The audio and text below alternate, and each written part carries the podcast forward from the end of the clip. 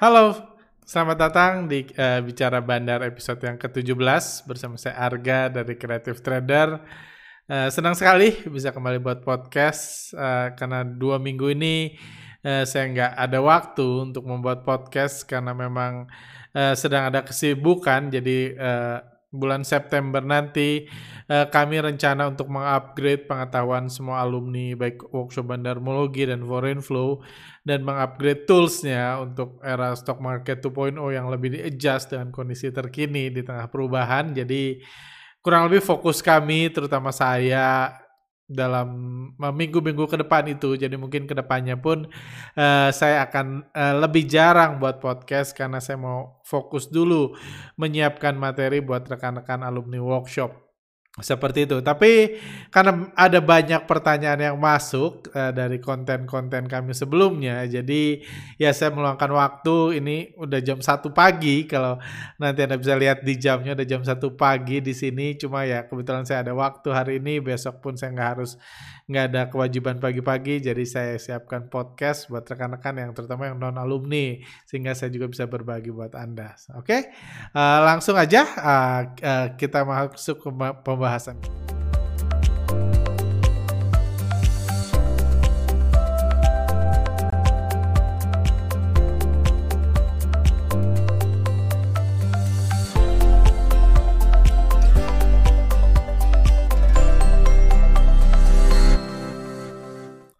Uh, Oke, okay, uh, kondisi IHSG sekarang kalau anda lihat, kalau entah saya yang bias atau enggak, cuma menurut saya sih kondisi IHSG sekarang agak membosankan, walaupun nggak ada yang salah, nggak ada yang jelek dari kondisi IHSG sekarang. Seperti kita ketahui, saham-saham blue chip banyak yang sudah mulai diakumulasi asing, harganya mulai bangkit atau mulai stabil. Saham-saham busuk juga puji Tuhan pada pada digoreng, pada berterbangan. Jadi sebenarnya uh, nothing to complain sebenarnya. Cuma ya agak boring aja karena cenderung iramanya itu-itu aja dan saham yang digoreng-goreng pun itu-itu aja.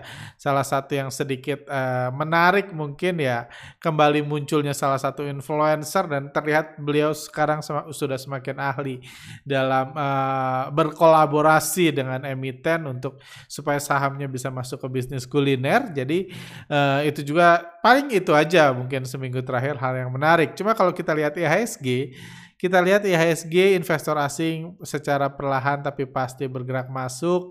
Uh, di sini sempat ada kejatuhan, lucu-lucuan tapering waktu itu. Ya lucu banget sih kalau ketika ngelihat banyak orang yang panik ngebahas tapering seakan-akan tapering itu sesuatu yang buruk atau yang notabene ya itu terjadi juga anyway di krisis 2008 lalu di mana nggak mungkin uh, pemerintah terlalu banyak nyatakin duit terus jadi nyatakin duitnya dikurangin artinya tetap dicetak kan tapering itu.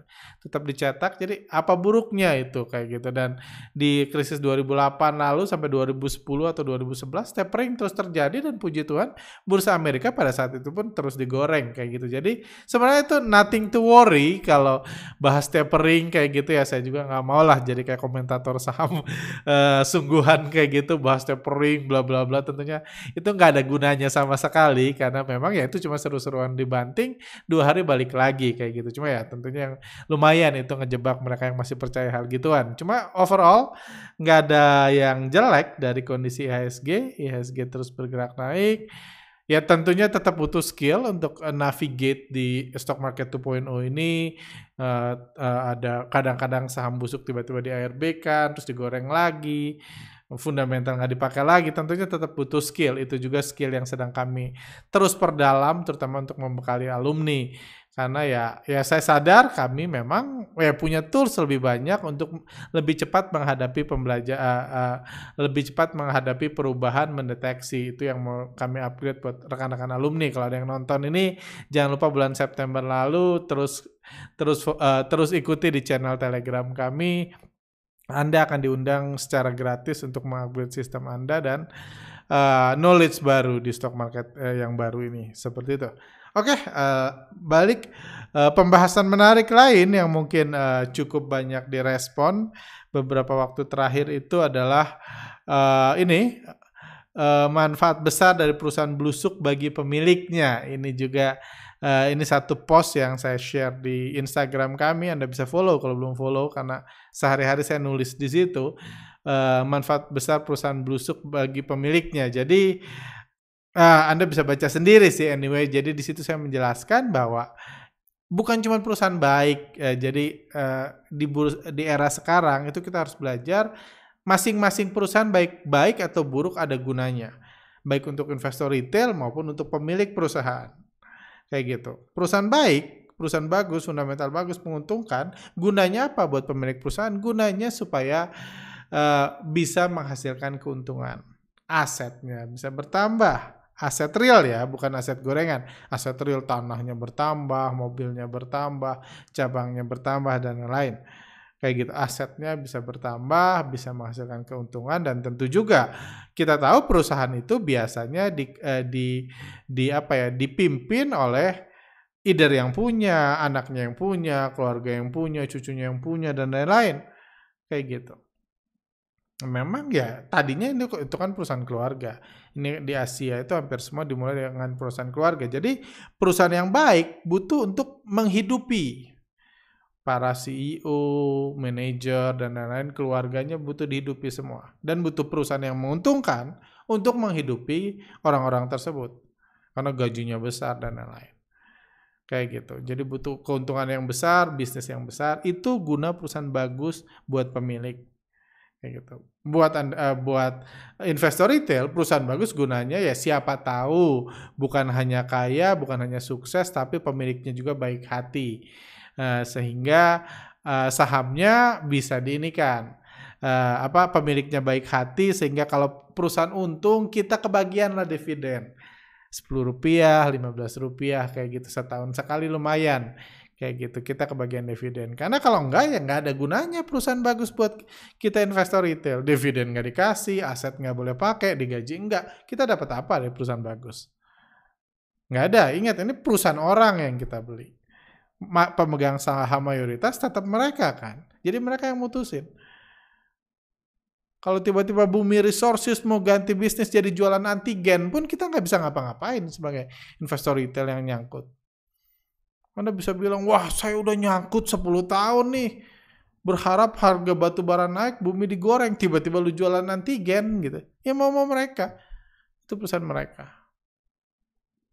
Kayak gitu kita nggak punya kendali makanya kita cuma nunggu-nunggu bagi dividen gak ya kayak gitu untung nggak untung nggak kita seperti itu jadi jadi salah satu hal penting buat investor retail adalah bagi yang fundamental adalah analisa juga kebaikan hati dan kemurahan hati pemilik perusahaan. Karena itu sangat penting. Karena kita boleh disebut kita memiliki perusahaan ya gaya-gayaan boleh. Tapi kan RUPS bukan kita yang mutusin bagi dividen atau enggak kita bukan kita yang mutusin mau lanjut bisnis atau enggak pun bukan kita yang mutusin. Itu yang harus realita yang anda harus dapat uh, pahami. Itu kegunaan perusahaan baik. Di sisi lain perusahaan busuk pun ada gunanya perusahaan busuk itu enggak ada gunanya lagi semua fungsi-fungsi perusahaan baik tadi enggak bisa kan Untungnya nggak ada, rugi terus. Untungnya nggak ada terus gimana? Gaji pun agak berat gitu kalau misalnya keluarga besar itu harus digaji semua sama perusahaan gitu, tentunya agak berat. Kayak gitu. Mungkin kalau udah mulai lesu kayak gitu ya ya susah uang dari mana? Kan gaji itu harus ada uang beneran yang didapat.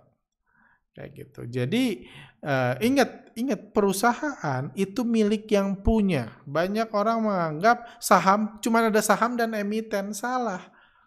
Emiten itu cuma perusahaan, perusahaan itu yang punya pemilik. Kayak gitu. CTS itu punya saya. Nggak ada saya tetap ada CTS, tapi ya akan tetap saya bisa itu resign gitu. Saya nggak ngurus CTS lagi bisa, CTS bisa tetap ada. Tapi yang isi manajemen, keuntungannya tetap buat saya misalnya. Apa yang dilakukan CTS tetap atas perintah saya. Kayak gitu. Jadi yang penting adalah pemegang saham, pemilik. Bukan perusahaan. Perusahaan cuma manajemen isinya. Apalagi perusahaan yang mungkin udah mau tutup. Karena pandemi udah susah bisnisnya dan lain-lain nggak bisa gaji saya misalnya sebagai direktur Salah satu solusinya adalah masuk bisnis kuliner. Apa untungnya perusahaan manajemen masuk bisnis kuliner? Nggak ada untungnya buat mereka, tapi ada untungnya buat pemegang saham. Kayak gitu. Orang yang kerja gitu, yang kerja jualan Indomie nggak ada untungnya kalau Indofood masuk bisnis kuliner di bursa. Nggak ada. Dia digaji setiap ini. Kalau terlambat potong gaji, kayak gitu. Tetap aja nggak berubah. Cuman eh, perusahaan bisa berjalan dengan baik kalau misalnya ownernya happy. Kenapa ownernya bisa happy? Karena sahamnya naik, bisa dijualan kayak gitu. Jadi itu hal menarik dari perusahaan blusuk dan ya dan kita uh, lihat juga selama setahun ini udah perusahaan blusuk itu bebas gitu.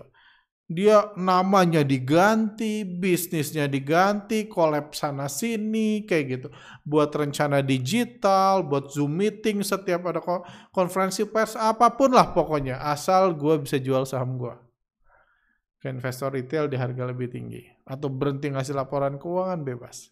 Jadi memang saham blusuk itu ada banyak manfaatnya dan di era stock market 2.0 itu kita melihat banyak manfaatnya lagi.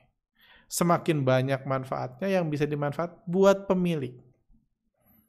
Kayak gitu. Buat pemilik, bukan buat emiten. Ingat emiten itu hanya PT lah. Cuma PT. Yang yang penting di PT itu adalah pemiliknya. Pemiliknya sering kali harus keluar dari perusahaan jadi komisaris utama. Ya komisaris utama harus digaji anaknya jadi direktur utama, anaknya harus digaji. Dan seterusnya. Itu biasa kok, Anda tahu. Kalau Anda kerja di corporate, Anda tahu perusahaan di Indonesia mayoritas perusahaan keluarga.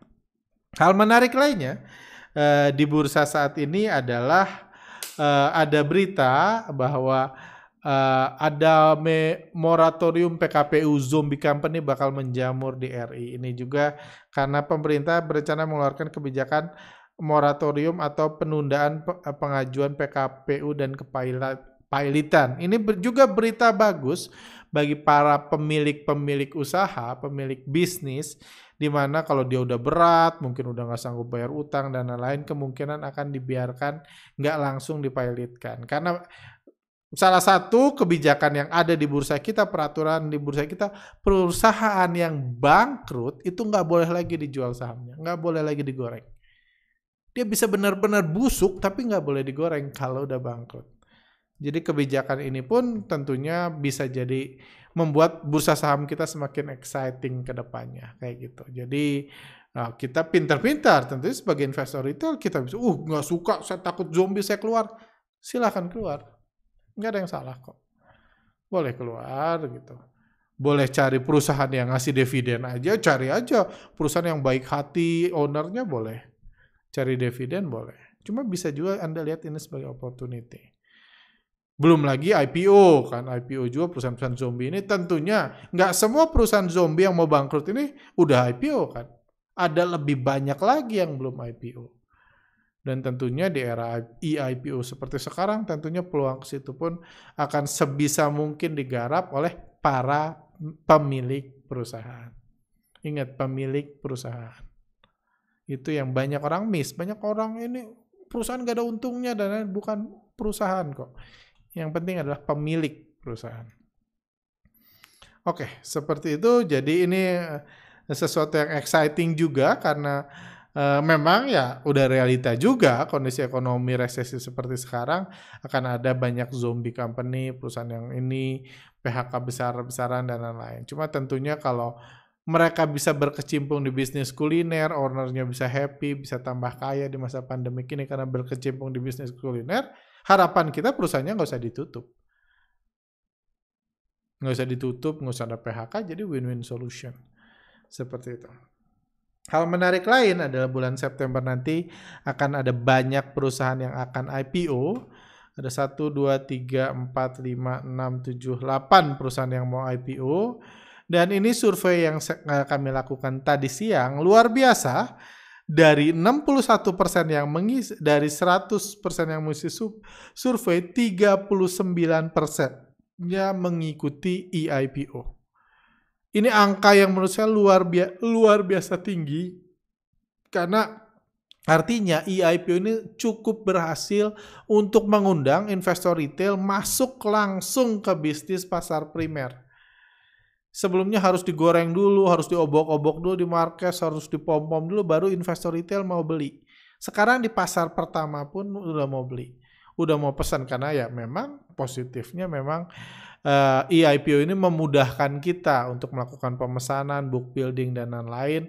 Semuanya nggak perlu ngisi formulir, heboh-heboh dan lain-lain. Jadi ini sesuatu yang menurut saya oke okay sih, oke okay untuk dipelajari, opportunity menarik, baik bagi pemilik usaha yang mau misalnya punya perusahaan zombie mau diinikan gitu. Jadi kan orang biasanya nggak ngerti juga nih perusahaan apa gitu, pesan-pesan-pesan aja berharap dikasih. Jadi tentunya Anda kalau perusahaan zombie tiba-tiba diserbu investor retail, pengen beli tentunya Anda akan happy kan. Anda bisa jual ke mereka. Seperti itu. Dan salah satu yang agak mengagetkan itu HIS, Hansur International Shipping itu dibeli sama 20% dari 1200 ini. Berarti ada sekitar 700 orang uh, eh, 700 orang yang mengaku memesan HIS, IPO HIS.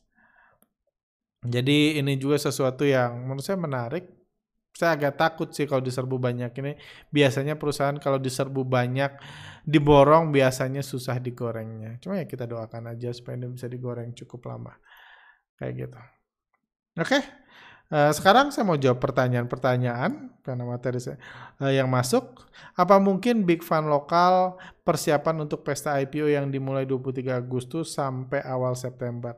Ada 8 emiten yang siap rilis, Pak. Request juga untuk dibahas next video. Uh, kalaupun Big Fun lokal masuk, itu biasanya strategi udah sejak awal. Big Fun ini saya anggaplah, nggak usah ngomong Big Fun lah. Big Fun itu bisa apa pun soalnya. Anggaplah reksadana. Reksadana kalau masuk mau masuk di sebuah saham di awal uh, di masa primer IPO itu biasa udah masuk di masa pre-IPO dan lain-lain. Jadi bukan di e-IPO kayak retail-retail kayak rakyat jelata kayak gitu. Sejak awal dia udah uh, apa ya? sejak awal udah me mengalokasikan uangnya dan kalau kita belajar dari krisis bandar 2019 biasanya kalau udah diborong sama reksadana itu harganya naik gila-gilaan dan retail nggak dikasih supaya aset reksadananya meningkat dengan baik kayak gitu kinerjanya baik sehingga itu terjadi kayak gitu jadi kalau menjawab pertanyaan ini, kalaupun retail mau keluar, ini merespon apa sih ya?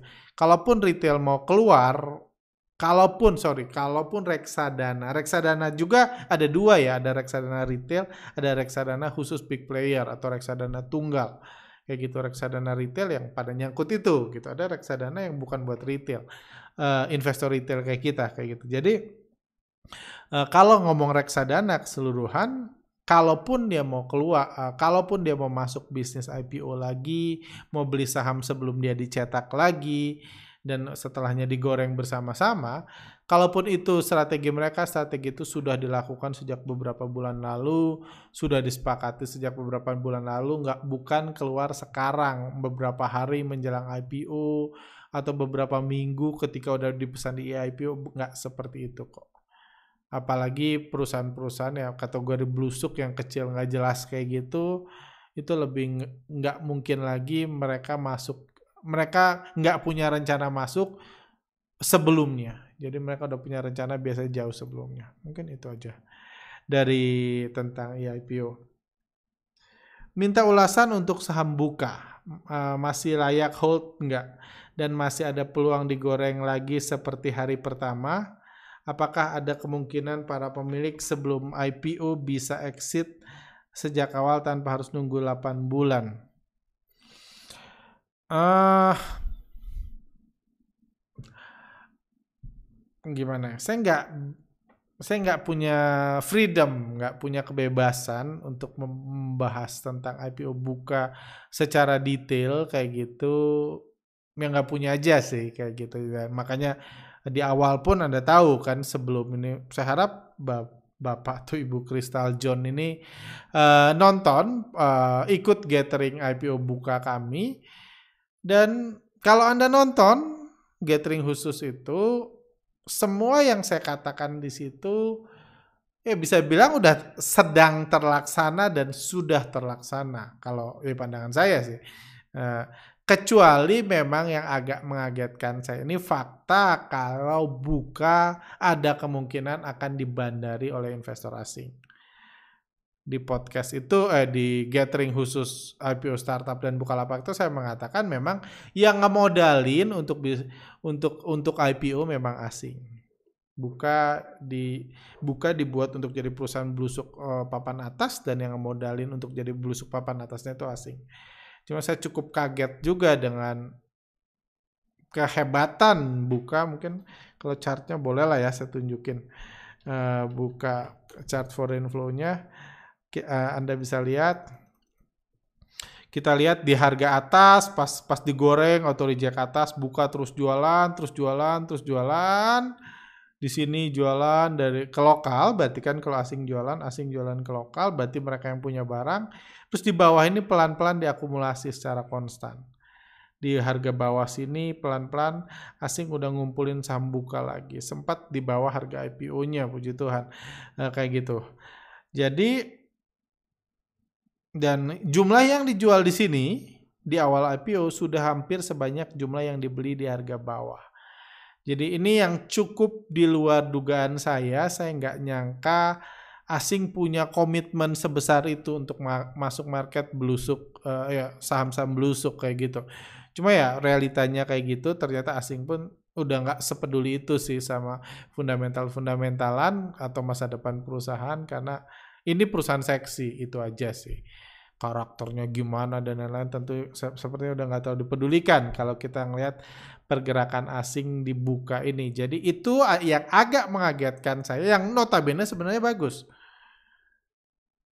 Walaupun saya percaya meskipun asing megang saham belusuk, yang masa depannya nggak jelas, nggak tahu umurnya berapa tahun lagi, meskipun uh, fakta kalau asing benar-benar pegang saham ini, tentunya akan digoreng dengan cara yang lebih elegan daripada saham-saham yang digoreng bandar lokal yang dikendalikan oleh bandar lokal. Jadi sebenarnya buat long term investment, saya juga menyarankan dengan di gathering itu pandangan saya tentang ke depan, apa ini boleh di hold dan enggak. Menurut saya fakta ini di, digarap sama saham sama investor asing. Kalau benar ya, kita masih harus nunggu data kepemilikan di akhir di akhir Agustus asing punya berapa persen dan saya nggak tahu bisa share atau enggak nanti. Cuman asing punya berapa persen di di akhir Agustus ini juga apa ya juga partisipasi asing setelah stabil ada berapa persen. Kita harus masih menunggu itu untuk memastikan. Cuman kalau dia di bandara asing tentunya sangat baik buat masa depan saham blusuk ini. Kayak gitu. Cuman gimana prediksi saya dan lain-lain saya nggak bisa itu aja. Saya ngerasa udah kebanyakan ngomong ya uh, ya. Hmm, itu aja sih. Oh ya, terus gimana masa depannya? Apakah masih ada peluang digoreng lagi seperti hari pertama? Yang saya bilang saya punya buka, saya punya sedikit di atas harga penutupan ini uh, tadi sore Uh, saya eh saya udah buyback, saya buyback, cuma saya buyback ketinggian, akhirnya saya buyback lagi ketika di bawah harga IPO uh, eh, dan ya sempat untung 2-3 hari yang lalu, cuma ya memang saya beli ini uh, ada unsur penasarannya juga. Karena saya sadar saya akan saya sibuk banget dan saya nggak saya tahu saya nggak akan ngamatin buka kalau saya nggak punya sahamnya. Saya nggak nggak saya akan skip pembelajaran buka kalau saya nggak punya sahamnya di tengah kesibukan seperti saya nih. Seperti yang 8 saham yang mau IPO itu nggak satu pun saya pedulikan sahamnya dan setelah nanti dicetak sahamnya digoreng-goreng pun nggak akan saya eh, pedulikan karena memang saya lagi fokus riset untuk materi dan biasa udah punya cukup banyak saham juga nggak pengen pusing-pusing. Cuma saya pengen belajar dibuka jadi saya beli. Saya dalam kondisi sedikit nyangkut uh, per hari ini tapi kalaupun nanti turun lagi ke bawah harga IPO, saya masih akan beli. Harapan saya ini saham bisa oke okay sih ke depan. Uh, ya, harapan saya saya bisa untung, makanya tetap saya hold karena bisa untung dan makanya 2-3 hari lalu nggak saya jual ketika saya udah untung, ya lumayan sih kalau secara rupiah. Nggak saya jual karena ya saya saya masih berharap harganya masih di maintain lebih panjang dan saya masih berharap asing menunjukkan uh, ininya lah uh, unjuk gigi di saham ini terutama kalau memang barang-barang katlosan retail udah mereka serap katlosan investor lokal. Kalau tanya apakah ada kemungkinan para pemilik uh, sebelum IPO bisa exit sejak awal tanpa harus nunggu 8 bulan? saya di sini bukan sebagai OJK yang mengawasi atau bursa yang mengawasi untuk bisa mengatakan mereka nggak mungkin keluar. Cuma kalau mengetahui uh, salah satu pemilik saham awal-awal buka sebelum IPO adalah komisaris uh, utama di BEI, saya rasa ya pasti ada kepatuhan lah kayak gitu. Uh, ada kepatuhan dan harusnya sih nggak akan keluar sebelum 8 bulan. Ya itu aja sih, saya nggak nggak punya kapasitas untuk bilang nggak akan atau akan atau bisa atau nggak bisa kayak gitu. Cuma kalau dibilang saya pernah menemukan kasus di mana pemilik awal keluar bahkan di hari-hari pertama sebuah saham, indikasi lah, bukan bukan uh, exactly saya tahu, cuman indikasi. Karena saham yang dijual dalam seminggu pertama itu udah lebih banyak dari saham yang dicetak ketika harga IPO ketika IPO. Misalnya waktu IPO yang dicetak 2 juta lembar saham. Yang dijual ke publik 2 juta lembar saham. Dalam dua minggu pertama udah ada yang jual 3 juta lembar saham. Kayak gitu. Artinya apa? Artinya saham pemilik, saham yang nggak dijual IPO sudah dijual di minggu-minggu pertama itu ada. Saya bisa tunjukkan sahamnya kalau memang perlu dibuktikan. Cuma ya nggak usah lah ya ngapain. Kayak gitu. Itu ada. Cuma apa yang terjadi di balik situ, apakah aturan 8 bulannya dilanggar atau enggak ya toh BEI aja nggak peduli. Kenapa saya harus peduli? Kayak gitu. Itu sih. Lanjut tuh masih IPO ini. Bang dari saham-saham yang yang IPO abang masuk ke mana? Nggak masuk. Uh, yang 8 itu udah saya bilang nggak masuk karena saya lagi sibuk minta infonya dong. Ya, itu nggak masuk. Saya belum ngerti cara baca prospektus gimana dan gimana tahu valuasinya kemahalan atau kemurahan.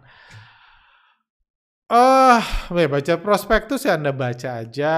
Intinya hal pertama yang harus Anda harus Anda dapat dari membaca prospektus adalah Anda punya feel punya feel itu perusahaan apa? Kira-kira ini perusahaan serius atau perusahaan yang cuma bisnis kuliner?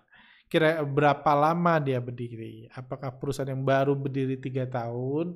Kalau baru berdiri tiga tahun udah IPO berarti memang niat dibangunnya aja untuk IPO, untuk bisnis kuliner. Atau yang udah berdiri 20-30 tahun. Kalau berdiri 20-30 tahun Anda lihat 20-30 tahun itu dia ngurusin bisnis apa? Apakah bisnisnya masih benar-benar hidup? Atau memang dia pengen keluar? Aduh udah capek ngurus 30 tahun kita jual aja ke publik. Jadi Anda butuh dapat feel itu, bayangan itu semakin Anda banyak membaca prospektus, Anda akan semakin dapat bayangan itu. Itu yang saya ajarkan di workshop Bandar Mugi IPO. Kayak gitu. Ini ada read more-nya nggak bisa diklik, ini udah image. Saya nggak tahu ada pertanyaan apa lagi, mudah-mudahan nggak ada 20 pertanyaan di bawahnya. Cuma ya, oke, okay, ini kurang lebih itu. Cuma Gimana tahu valuasinya kemahalan atau kemurahan? Anda nonton deh video kami beberapa waktu lalu tentang Profesor Kecap. Investor retail itu nggak punya hak untuk menentukan kemahalan atau kemurahan. Anda boleh bilang, Anda boleh punya profesor doktor, punya CFA atau apa pun, bilang buka kemahalan di harga IPO-nya, toh bisa digoreng. Toh bisa digoreng tinggi. Artinya nggak ada urusan. Anda, terus Anda membela, tapi turun lagi kan. Loh, terus kenapa? Kalau turun lagi. Apakah itu artinya eh, karena pada intinya tetap bisa digoreng. Jadi Anda mau bilang kemahalan atau kemurahan tetap digoreng kok. Jadi bandar nggak peduli dengan pandangan Anda kemahalan atau kemurahan. IPO itu urusannya bukan kemahalan atau kemurahan, siapa yang pegang, kepentingannya apa. Kayak gitu. Anda bisa ngomong DCI di di uh, di seribu kemahalan bisa bebas. Anda boleh berargumen buat 20 halaman, buat skripsi, buat 200 halaman penjelasan DCI kemahalan di harga 1000 bebas. Tapi kebebasan yang sama dimiliki bandar untuk naikin ke 40 ribu, ke 60 ribu bebas juga. Sama-sama bebas. Dan yang menentukan harga itu bandar. Anda cuma ngecap aja bilang kemahalan, kemurahan, kayak komentator. bilang gol, gagal, nggak gol, penalti, nggak penalti bebas. Tapi yang nentuin semua pemain. Seperti itu. Lanjut. Ada emiten yang LK-nya uh, merugi. Kutanya ke teman uh, yang kerja di company itu bagian finance, apa benar bisnisnya sekarat? Kok rugi melulu dibiarkan bertahun-tahun? Oh, bisnisnya bagus, fine-fine aja, lancar, profitable kok.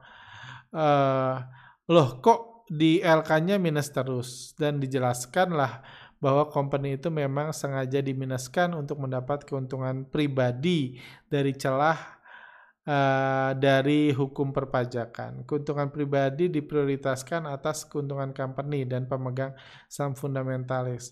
Mungkin memang itu salah satu tujuan si owner mendirikan menjalankan bisnis company tersebut, celah perpajakan. Saya nggak lihat ada pertanyaan sih di sini. Ini dari mana sih ya? Ya, thank you informasinya dari Pak Jimmy Jonathan. Eh, uh, ya, saya juga pernah mendengar yang sama dan apa ya? Sorry to say ya, mungkin Anda nganggap saya jahat, cuma saya kan ya, saya membantu orang sesuai kebutuhan kan, sesuai kebutuhan dan kalau saya ditanya ini banyak orang bahkan masih terus nanya minta pengusaha pengen masuk bisnis kuliner pengen saran pengen itu dan ini salah satu opsi yang bisa saya kasih tahu. Skenario seperti ini. Kalau anda mau bisnis kuliner kayak gitu. Apakah itu jahat? Enggak. Ya menurut saya selama orang retail mau beli ya nggak apa-apa dong. Karena anda membeli saham perusahaan udah dengan pengetahuan kan? Udah dengan pengetahuan bahwa nggak wajib perusahaannya untung tiap tahun nggak wajib. Nggak ada kewajiban perusahaannya nggak boleh ngegaji ini kan? Nggak boleh ngegaji uh, ownernya besar-besaran. Nggak ada juga anda tahu itu. Makanya saya kasih anda tahu. Kalau anda tetap beli saham ya nggak apa-apa dong ownernya tiba-tiba merugikan perusahaannya sengaja dibuat rugi biar nggak perlu dapat dividen nggak perlu bayar pajak ya bisa aja wajar. Kenapa enggak misalnya dia buat anak perusahaan kayak gitu terus atau dia punya perusahaan lain uangnya ditransfer ke perusahaan lain itu. Buat beli antigen beli apa terserah tapi untungnya habis dimakan perusahaan itu. Sehingga TBK-nya nggak ini nggak untung. Misalnya itu skenario tolol-tololannya kayak gitu jadi itu wajar kok, bukan sesuatu yang ini gitu. Jadi ya, ya sebenarnya ya, ya fundamentalis itu karena kebanyakan di kampus sih, nggak nggak ini, nggak banyak uh, no, uh, nyemplung ke dunia bisnis. Trik-trik gitu kalau anda di orang keuangan di perusahaan TBK itu biasa kok. Kayak gitu dan selama ada celah berarti nggak salah. Mungkin itu sih. Biasanya liberal banget sih, cuma ya. Thank you informasinya anyway ya Pak Jimmy Jonathan. Apalagi, oh ini pembahasan tadi ini saya iseng tadi sore. Ternyata sesuai dugaan saya banyak yang panas, banyak haters iseng kayak gitu tentang DCI yang uh, somehow harganya naik harganya cuma bisa naik 10%. Ini ada kebijakan baru lagi yang ya agak nyebelin sih gitu. Jadi somehow DCII dan beberapa saham yang sudah disuspend beberapa hari ada kebijakan baru dia cuma boleh digoreng 10%. Ada apa PG atau apa kayak gitu. Kalau nggak salah ada dua tiga saham ya selain DCII. Eh, satu atau dua saham selain DCI yang cuma boleh digoreng 10%. Kayak gitu yang yang saya pengen tahu sebenarnya yang saya belum tahu ini sampai kapan DCI cuma boleh digoreng 10%. Karena sampai kapan katanya kan dalam pengawasan. Apa yang diawasi ini udah auto reject tiga hari, pengawasan apa yang dilakukan? Jadi agak bingung juga sih ini pengawasan jenis apa dan kalau pengawasan kasih tahu juga dong ke retail kayak gitu. Kapan dibukanya? Misalnya DCI akan dibuka kalau dia udah arah 10 kali lagi kayak gitu baru dibuka jadi nggak 10% 20% atau pengawasan seperti apa sih? Karena kan dengan dibukanya suspensi DCI juga sudah menunjukkan bahwa tidak ada manipulasi harga yang sempat uh, siapa ya? Sempat di ini kan sempat diberitakan oleh salah satu petinggi uh, bursa atau OJK saya lupa mengatakan diindikasi atau perlu diselidiki ada, ada tidaknya manipulasi harga ketika waktu itu tepat setelah Bapak Antoni Salim beli saham ini harga di 5.000 harganya digoreng dari 10.000 sampai 60.000 uh, eh, dalam 11 hari nilainya pun naik 100 triliun lebih. Kayak gitu tapi nggak ada manipulasi. Itu sesuatu yang wajar ternyata. Karena buktinya uh, eh, DCI juga dibuka. Cuma sekarang kenapa digorengnya cuma boleh 10% dan ya semoga ada kejelasan sih. Sampai kapan pengawasan ini? Kan agak mengganggu sih menurut saya. Cuma bisa digoreng 10% kayak gini. Uh, buat lama kayak gitu lanjut uh, nggak ngerti lagi sa sama B. Apa ini B? Uh, sekarang bukan bandar kan? Nggak ngerti lagi sama B. Sekarang bandar mau ngegoreng harga aja ya sama. Harus dibatasi 10% giliran di ARB kan berhari-hari mereka pura-pura nggak tahu dan dibiarin gitu aja bandarnya. Jadi bingung tujuan suspensi saham sebenarnya apa dan apa aturan apa ada dan ada aturan resminya nggak atau memang mau mau mereka aja eh uh, tentunya bukan mau-mau mereka, cuma mereka bebas buat peraturan sih. Peraturan cuma bisa digoreng 10% ini juga ya peraturan baru kayak gitu. Jadi tentunya bukan mau-mau mereka, tapi mereka bergerak berdasarkan peraturan yang bisa mereka buat. Kayak gitu. Itu sih yang saya tahu, cuma tujuan suspensi saham sebenarnya apa dan kenapa ARB dibiarkan, ARA ini kan saya udah sering banget ditanya seperti ini podcast-podcast sebelumnya. Saya tahu pasti apa alasannya, cuma saya nggak bisa ngomong. Cobalah pikir. Kenapa ARA disuspend, kenapa ARB nggak disuspend? Kalau ARA disuspend, kira-kira siapa yang dirugikan dan siapa yang bersedia ngurusin ngebuka suspensinya? Kalau ARB disuspend, kira-kira siapa yang dirugikan? Apakah ada yang mengurusin sahamnya? Kalau apalagi sahamnya sudah dijual ke retail. Udah didistribusi, udah diserah terimakan ke retail. Nggak, nggak, nggak susah untuk tahu apa alasan ARA dan ARB. Lanjut. Uh, kalau saya ngomong nanti akun saya jadi disuspend malah. bang, menurut saya sudah waktunya Bang Bang, menurut saya sudah waktunya Bang Arga berkolaborasi dengan akademisi kampus untuk melakukan riset tentang bandarmologi dan mengedukasi tentang perubahan bursa saham di era stock market 2.0. Karena nggak lucu jadinya kalau para akademisi sampai sekarang masih ngebaca laporan keuangan tanpa melihat realita di lapangan. Karena kalau pergerakannya diawali oleh para akademisi, biasanya pemangku kebijakan akan lebih mendengar. Uh, apa ya saya nggak minta pemangku kebijakan mendengar saya sih saya cuma trader yang pengen untung saya edukator saya guru yang pengen murid-murid saya berhasil cuma itu aja mau didengar enggak terserah mereka dan saya nggak ada usaha ke arah situ sih gitu saya didengar dengarkan dong Eh, jangan tutup mata investor retail kayak gitu ya. Yang mau dengar silahkan nggak juga nggak apa-apa. Saya nggak punya effort ke arah situ, saya nggak punya usaha ke situ. Kayak gitu bahkan ya, ya, ya kan hmm, salah satu nasihatnya adalah keep them stupid kan. Jadi saya pun harus menghormati uh, misalnya pihak-pihak pemangku kebijakan. Uh, saya harus menghormati untuk apa ya mengedukasi sesuai dengan standar kayak gitu sesuai dengan standar yang berlaku itu juga uh, ini sih jadi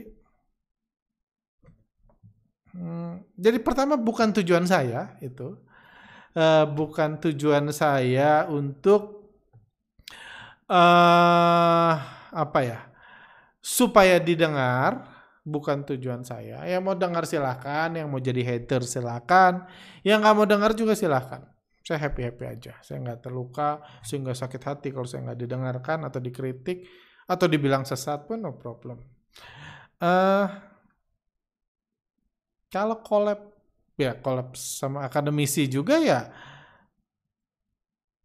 gini banyak mahasiswa S1, S2, S3 kayak gitu yang menghubungi kami, minta data, minta ngobrol sama kami, tim kami, minta wawancara saya, minta statement, minta nulis buku supaya bisa ditaruh skripsi itu banyak.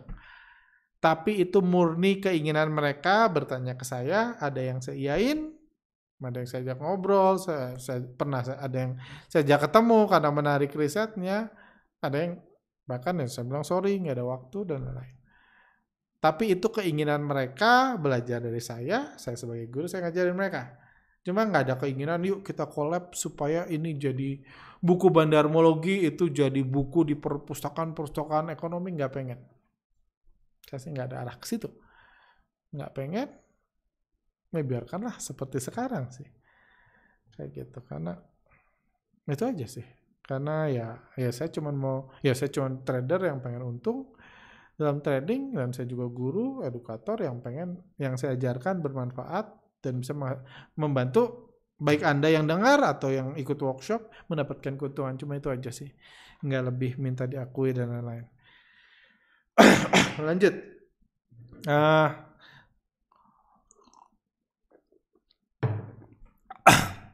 salah satu coach di grup grup telegram bandarmologi itu turunan salah satu coach di grup Telegram bilang bandar Bandarmologi itu turunan dari analisa teknikal dan pergerakan bandar sebenarnya bisa dilihat dari volume transaksi. Kalau volumenya besar dan harganya naik, akumulasinya besar. Tetapi setelah saya coba, kadang cuan, kadang boncos. Bila bisa minta tipsnya Pak, bagaimana cara membaca pergerakan bandar dengan volume transaksi? Soalnya saya trader newbie dan nggak ada budget untuk ikut workshop bandarmologinya Pak Arga. God bless you. Saya pernah bahas ini tentang uh, volume. saya selalu bahas ini di workshop bandarmologi. Saya pernah bahas di video sambungan dari video yang saya bilang analisa teknikal tidak ada gunanya buat saya. Anda bisa nonton balik ke video itu dan ada link di situ ada yang berargumen seperti ini. Jadi kalau volumenya besar, harganya naik berarti akumulasinya besar.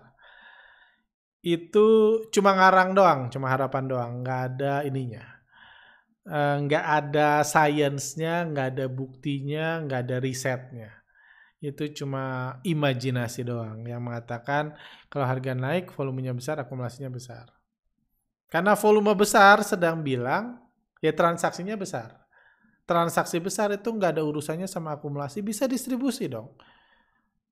Harganya naik, uh, volumenya besar karena bandarnya jualan banyak, distribusinya besar bisa dong. Apa bedanya? Karena kalau bandar jualan banyak juga volume besar. Jadi nggak ada arah ke situ. Uh, jadi Anda nggak bisa melihat, oh ya ini yang saya kasih tahu deh di workshop ya baru-baru ini sih saya ngasih analogi kayak gini. Volume transaksi adalah kalau kita ini kan kalau kita ini pemilu, volume transaksi adalah jumlah suara terkumpul. Ada pemilu, pemilihan presiden. Terkumpul 100 juta suara. Ada pemilihan presiden, ada uh, capres A, capres B, eh capres 01, capres 02 ada 100 juta suara. 100 juta suara adalah volume kalau di saham. Capres A adalah akumulasi, capres B adalah distribusi. Pertanyaannya, dari 100 juta suara, Anda tahu nggak capres mana yang menang? Dia nggak tahu. Orang yang halusinasi bisa mengatakan kalau pemilihan kalau pemilih uh, kalau pemilih capres A banyak, suaranya pun akan banyak ya memang. Kalau tapi kalau pemilih capres B menang, uh, suaranya banyak, suaranya pun akan banyak ya memang. Tapi nggak ada urusannya. Jumlah suara 100 juta, ada capres A, capres B, nggak ada urusannya siapa yang menang kalau cuma dikasih tahu jumlah suara 100 juta, total suara. Itu juga volume-volume itu total. Analisa bandarmologi atau perhitungan suara adalah proses menghitung jumlah suara. calon 01 dapat berapa, calon 02 dapat berapa dari 100 juta suara itu. Kalau dari 100 juta suara calon 01 dapat 70 juta suara, berarti calon 01 yang menang. Kalau calon 02 eh, yang dapat 70 60 juta suara, berarti calon 02 yang menang. Tapi itu harus dilakukan dengan perhitungan suara. Bukan dengan mengetahui jumlah suara keseluruhan. Begitu juga dengan uh, uh, ini volume. Kalau Anda cuma tahu volumenya 100 juta lembar, Anda nggak tahu apa-apa itu akumulasi atau distribusi. Karena akumulasi distribusi diketahui dengan melihat siapa yang beli, siapa yang menjual dari dalam transaksi 100 juta lembar itu. Kayak gitu. Semoga bisa di ini. Anda nonton lagi deh videonya. Next, ini udah hampir 2 jam. Oke, ini udah di akhir berarti Hmm. Ini membahas tentang video saya tentang uh, cerita saya bagaimana merubah tabungan sejuta jadi satu miliar itu luar biasa dapat respon yang luar biasa baik di YouTube di DM Instagram ke IG pribadi saya ada yang nelfon dan lain-lain ya puji Tuhan itu uh, sepertinya disukai banyak orang walaupun itu materi di luar bandarmologi. Nah, dan saya kumpulkan saya minta kumpulkan pertanyaan-pertanyaannya di akhir untuk membahas itulah karena ya saya belum ada rencana buat video lanjutan. Oke. Dari Aryo Irwanto TM, konsep giving ini penuh misteri, itu penuh misteri. Di satu sisi pakai logika itu mengeluarkan uang tanpa ada return, tapi kalau di, kita praktekin ajaibnya uang kita bukan berkurang malah terus bertambah. Yes. Saya setuju konsep giving ada uh, akan membuat Anda kalau istilah saya rezeki jadi lebih gampang datang kalau Anda banyak memberi. Apalagi Anda punya rencana untuk memberi. Punya rencana untuk berbuat kebaikan dan berharap ada uang, uang akan gampang banget datang. Kalau memang rencananya buat kebaikan orang lain, bukan buat Anda, itu kan giving mengeluarkan uang tanpa ada return, tanpa berharap kita dapat apa-apa. Tapi yang seperti saya bilang, kan ada konglomerat bilang, nggak pernah lihat orang yang rajin uh, memberi ke orang lain, memenuhi kebutuhan orang, hidupnya susah. Itu benar banget. Itu saya saksinya, saya, saya yakin Pak Irwanto ini juga saksinya. Dan kalau Anda mau jadi saksinya, tinggal dicoba. Kayak gitu. Nggak susah kok, tinggal Anda coba. Uh, quality content. School should have taught us financial planning in our early grades when this is the most important aspect in our life of our life. Thank you Pak Arga. Sama-sama. Ya memang saya setuju.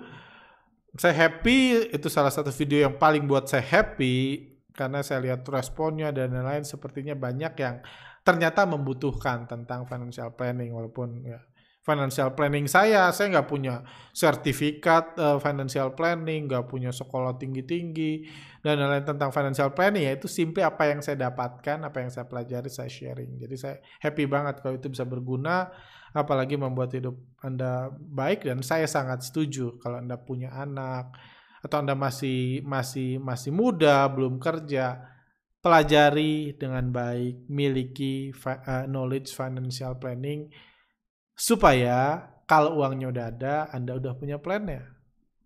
Supaya Anda mencari uang dengan plan. Karena itu akan membuat hidup Anda jauh lebih baik. Saya sangat yakin dan saya hidupi sendiri. Gitu. Lanjut. Thank you untuk prinsip hidup berkelimpahan, Pak. Uh, saya akan coba praktekkan prinsip di uh, prinsipnya di kehidupan saya. Jujur sekarang uh, hidup saya masih pas-pasan, tapi saya percaya dengan prinsip yang Bapak ajarkan ke depannya hidup saya akan bisa berkelimpahan dan bisa seperti Pak Arga. Amin. Saya juga doakan.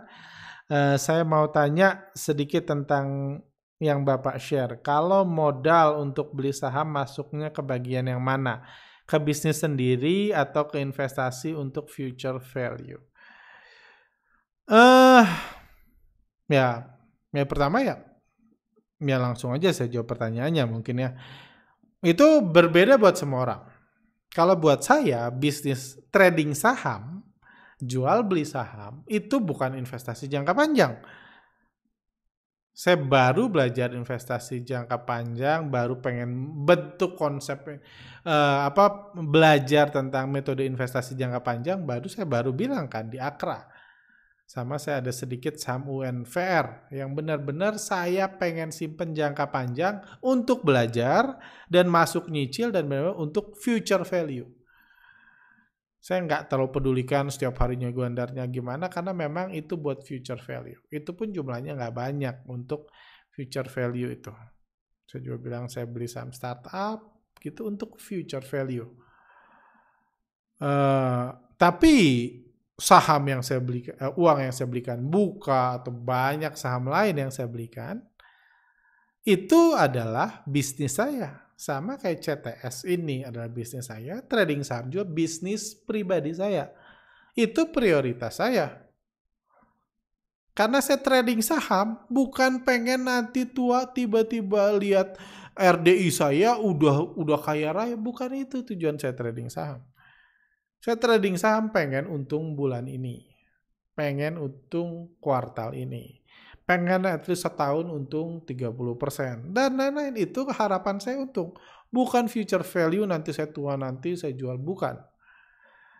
Jadi itu bisnis saya. Makanya saya itu salah satu prioritas saya mengupgrade diri untuk menjadikan saya trader yang lebih baik. Atau saya bilang saya pengen belajar uh, ini uh, apa public speaking biar saya bisa jadi uh, apa youtuber yang lebih baik atau teacher yang lebih baik yang ngomongnya nggak ngawur kayak gitu. Itu investasi buat diri saya untuk mengupgrade bisnis saya, pekerjaan saya. Jadi bagi saya, ini bagi saya ya, saya nggak minta semua orang jadi trader dan berharap menggantungkan punya penghasilan besar sebagai trader atau punya penghasilan bulanan sebagai trader nggak nggak ngomong itu saya. Kalau ditanya saya ya saya trading saham itu masuk kategori bisnis sendiri. Itu prioritasnya lebih besar daripada invest di bisnis orang lain atau bisnis partner. Anda bisa nonton lagi videonya. Kayak gitu sih. Terakhir eh, mungkin udah hampir satu jam ya. Uh, terakhir kah? Coba. Uh, oh iya benar ya terakhir. Baru sadar ternyata pengetahuan pengetahuan yang orang tua saya ajarkan selama ini baru setengahnya. Orang tua saya selalu mengajarkan tentang hidup hemat, jadi saya terus hidup hemat. Karena hemat pangkal kaya. Tapi nyatanya meskipun sudah hemat, saya nggak kaya-kaya. Baru sadar hemat aja tidak cukup. Kita harus meningkatkan penghasilan kita dan caranya dengan berinvestasi baik ke diri sendiri ataupun ke instrumen investasi. Terima kasih sudah mengajarkan rahasia kehidupan yang tidak pernah diajarkan oleh orang-orang lain. Sama-sama, saya senang bisa bermanfaat. Iya sih, ya. saya rasa ini kesimpulan yang sangat baik kesimpulan juga yang saya pelajari beberapa tak saya sadari beberapa tahun lalu tentang hidup hemat. Saya orang yang ya orang lihat akan ngeliat saya hemat. Nah, orang lihat eh, saya hemat ya tergantung orangnya sih. Cuma orang yang kenal saya merasa oh saya itu cukup hemat. Uh, memang saya puji Tuhan saya diajarkan juga hidup hemat sama keluarga, istri saya juga sama diajarkan sama keluarga hidup hemat. Cuman ya realitanya anda nggak akan punya banyak duit kalau Anda hemat. Kayak gitu. Hemat adalah langkah supaya Anda bisa hidup berkelimpahan. Supaya Anda punya sisa dari penghasilan Anda. Tapi yang membuat Anda banyak duit adalah penghasilan Anda besar. Karena orang yang hemat setiap ini uang sejuta setiap bulan nabung 300 ribu penghasilan sejuta nabungnya 300 ribu. Itu hemat luar biasa. Tapi 300 ribu kali setahun aja cuma 3,6 juta. Kali 10 tahun, kalaupun dia semakin lama semakin hemat, tujuannya semakin susah kan. Kalau penghasilan tetap sejuta, setiap tahun nabung 300 ribu. 10 tahun lagi dia bisa nabung 300 ribu dari penghasilan sejuta itu udah udah susah banget hidupnya. Tapi 36 juta kali 10 baru 360 juta. Ya banyak sih gitu, tapi bayangkan penderitaannya hidupnya. Jadi lebih mudah uang 300 ribu itu di awal-awal Anda pakai buat mengupgrade diri Anda. Buat berinvestasi, buat belajar investasi. Ingat, bisnis, investasi itu harus belajar juga. Kalau Anda nggak pernah belajar, nggak pernah bisa. Jadi uang-uang di awal itu tentunya harus ada yang tabungan. Yes, saya setuju. Tapi ada juga yang diinvestasikan buat diri Anda supaya penghasilannya nggak sejuta lagi. Karena untuk punya 360 juta dalam 10 tahun jauh lebih mudah kalau penghasilan Anda tahun di 10 tahun yang akan datang itu misalnya 30 juta setahun dari 1 juta. Eh 30 juta sebulan. Jadi lebih mudah punya 350 juta. Daripada Anda harus menyiksa diri Anda terus hemat, susah, jadi sakit-sakitan dan lain-lain. Habis juga buat rumah sakit misalnya. Nah, ya saya setuju, hemat itu part yang penting dalam hidup. Gaya hidup dibatasi dan lain-lain, saya setuju banget. Tapi itu hanya setengah kesimpulan yang sangat baik yang saya nggak ada namanya kesimpulan yang sangat baik karena hemat itu hanya setengah. Dari hemat, Anda punya kelimpahan, terbiasa memutuskan punya kelimpahan. Ingat, ada yang bilang juga mudah-mudahan 5 tahun lagi, tiga tahun lagi saya hidup berkelimpahan. Menurut saya nggak usah. Berkelimpahan putusin dua bulan lagi aja berkelimpahan. Anda audit pengeluaran Anda, lihat pengeluaran terbesar apa, bisa nggak dikurangin, dan lain-lain. Saya yakin mayoritas dari Anda akan bisa mengurangi pengeluaran Anda supaya punya kelimpahan.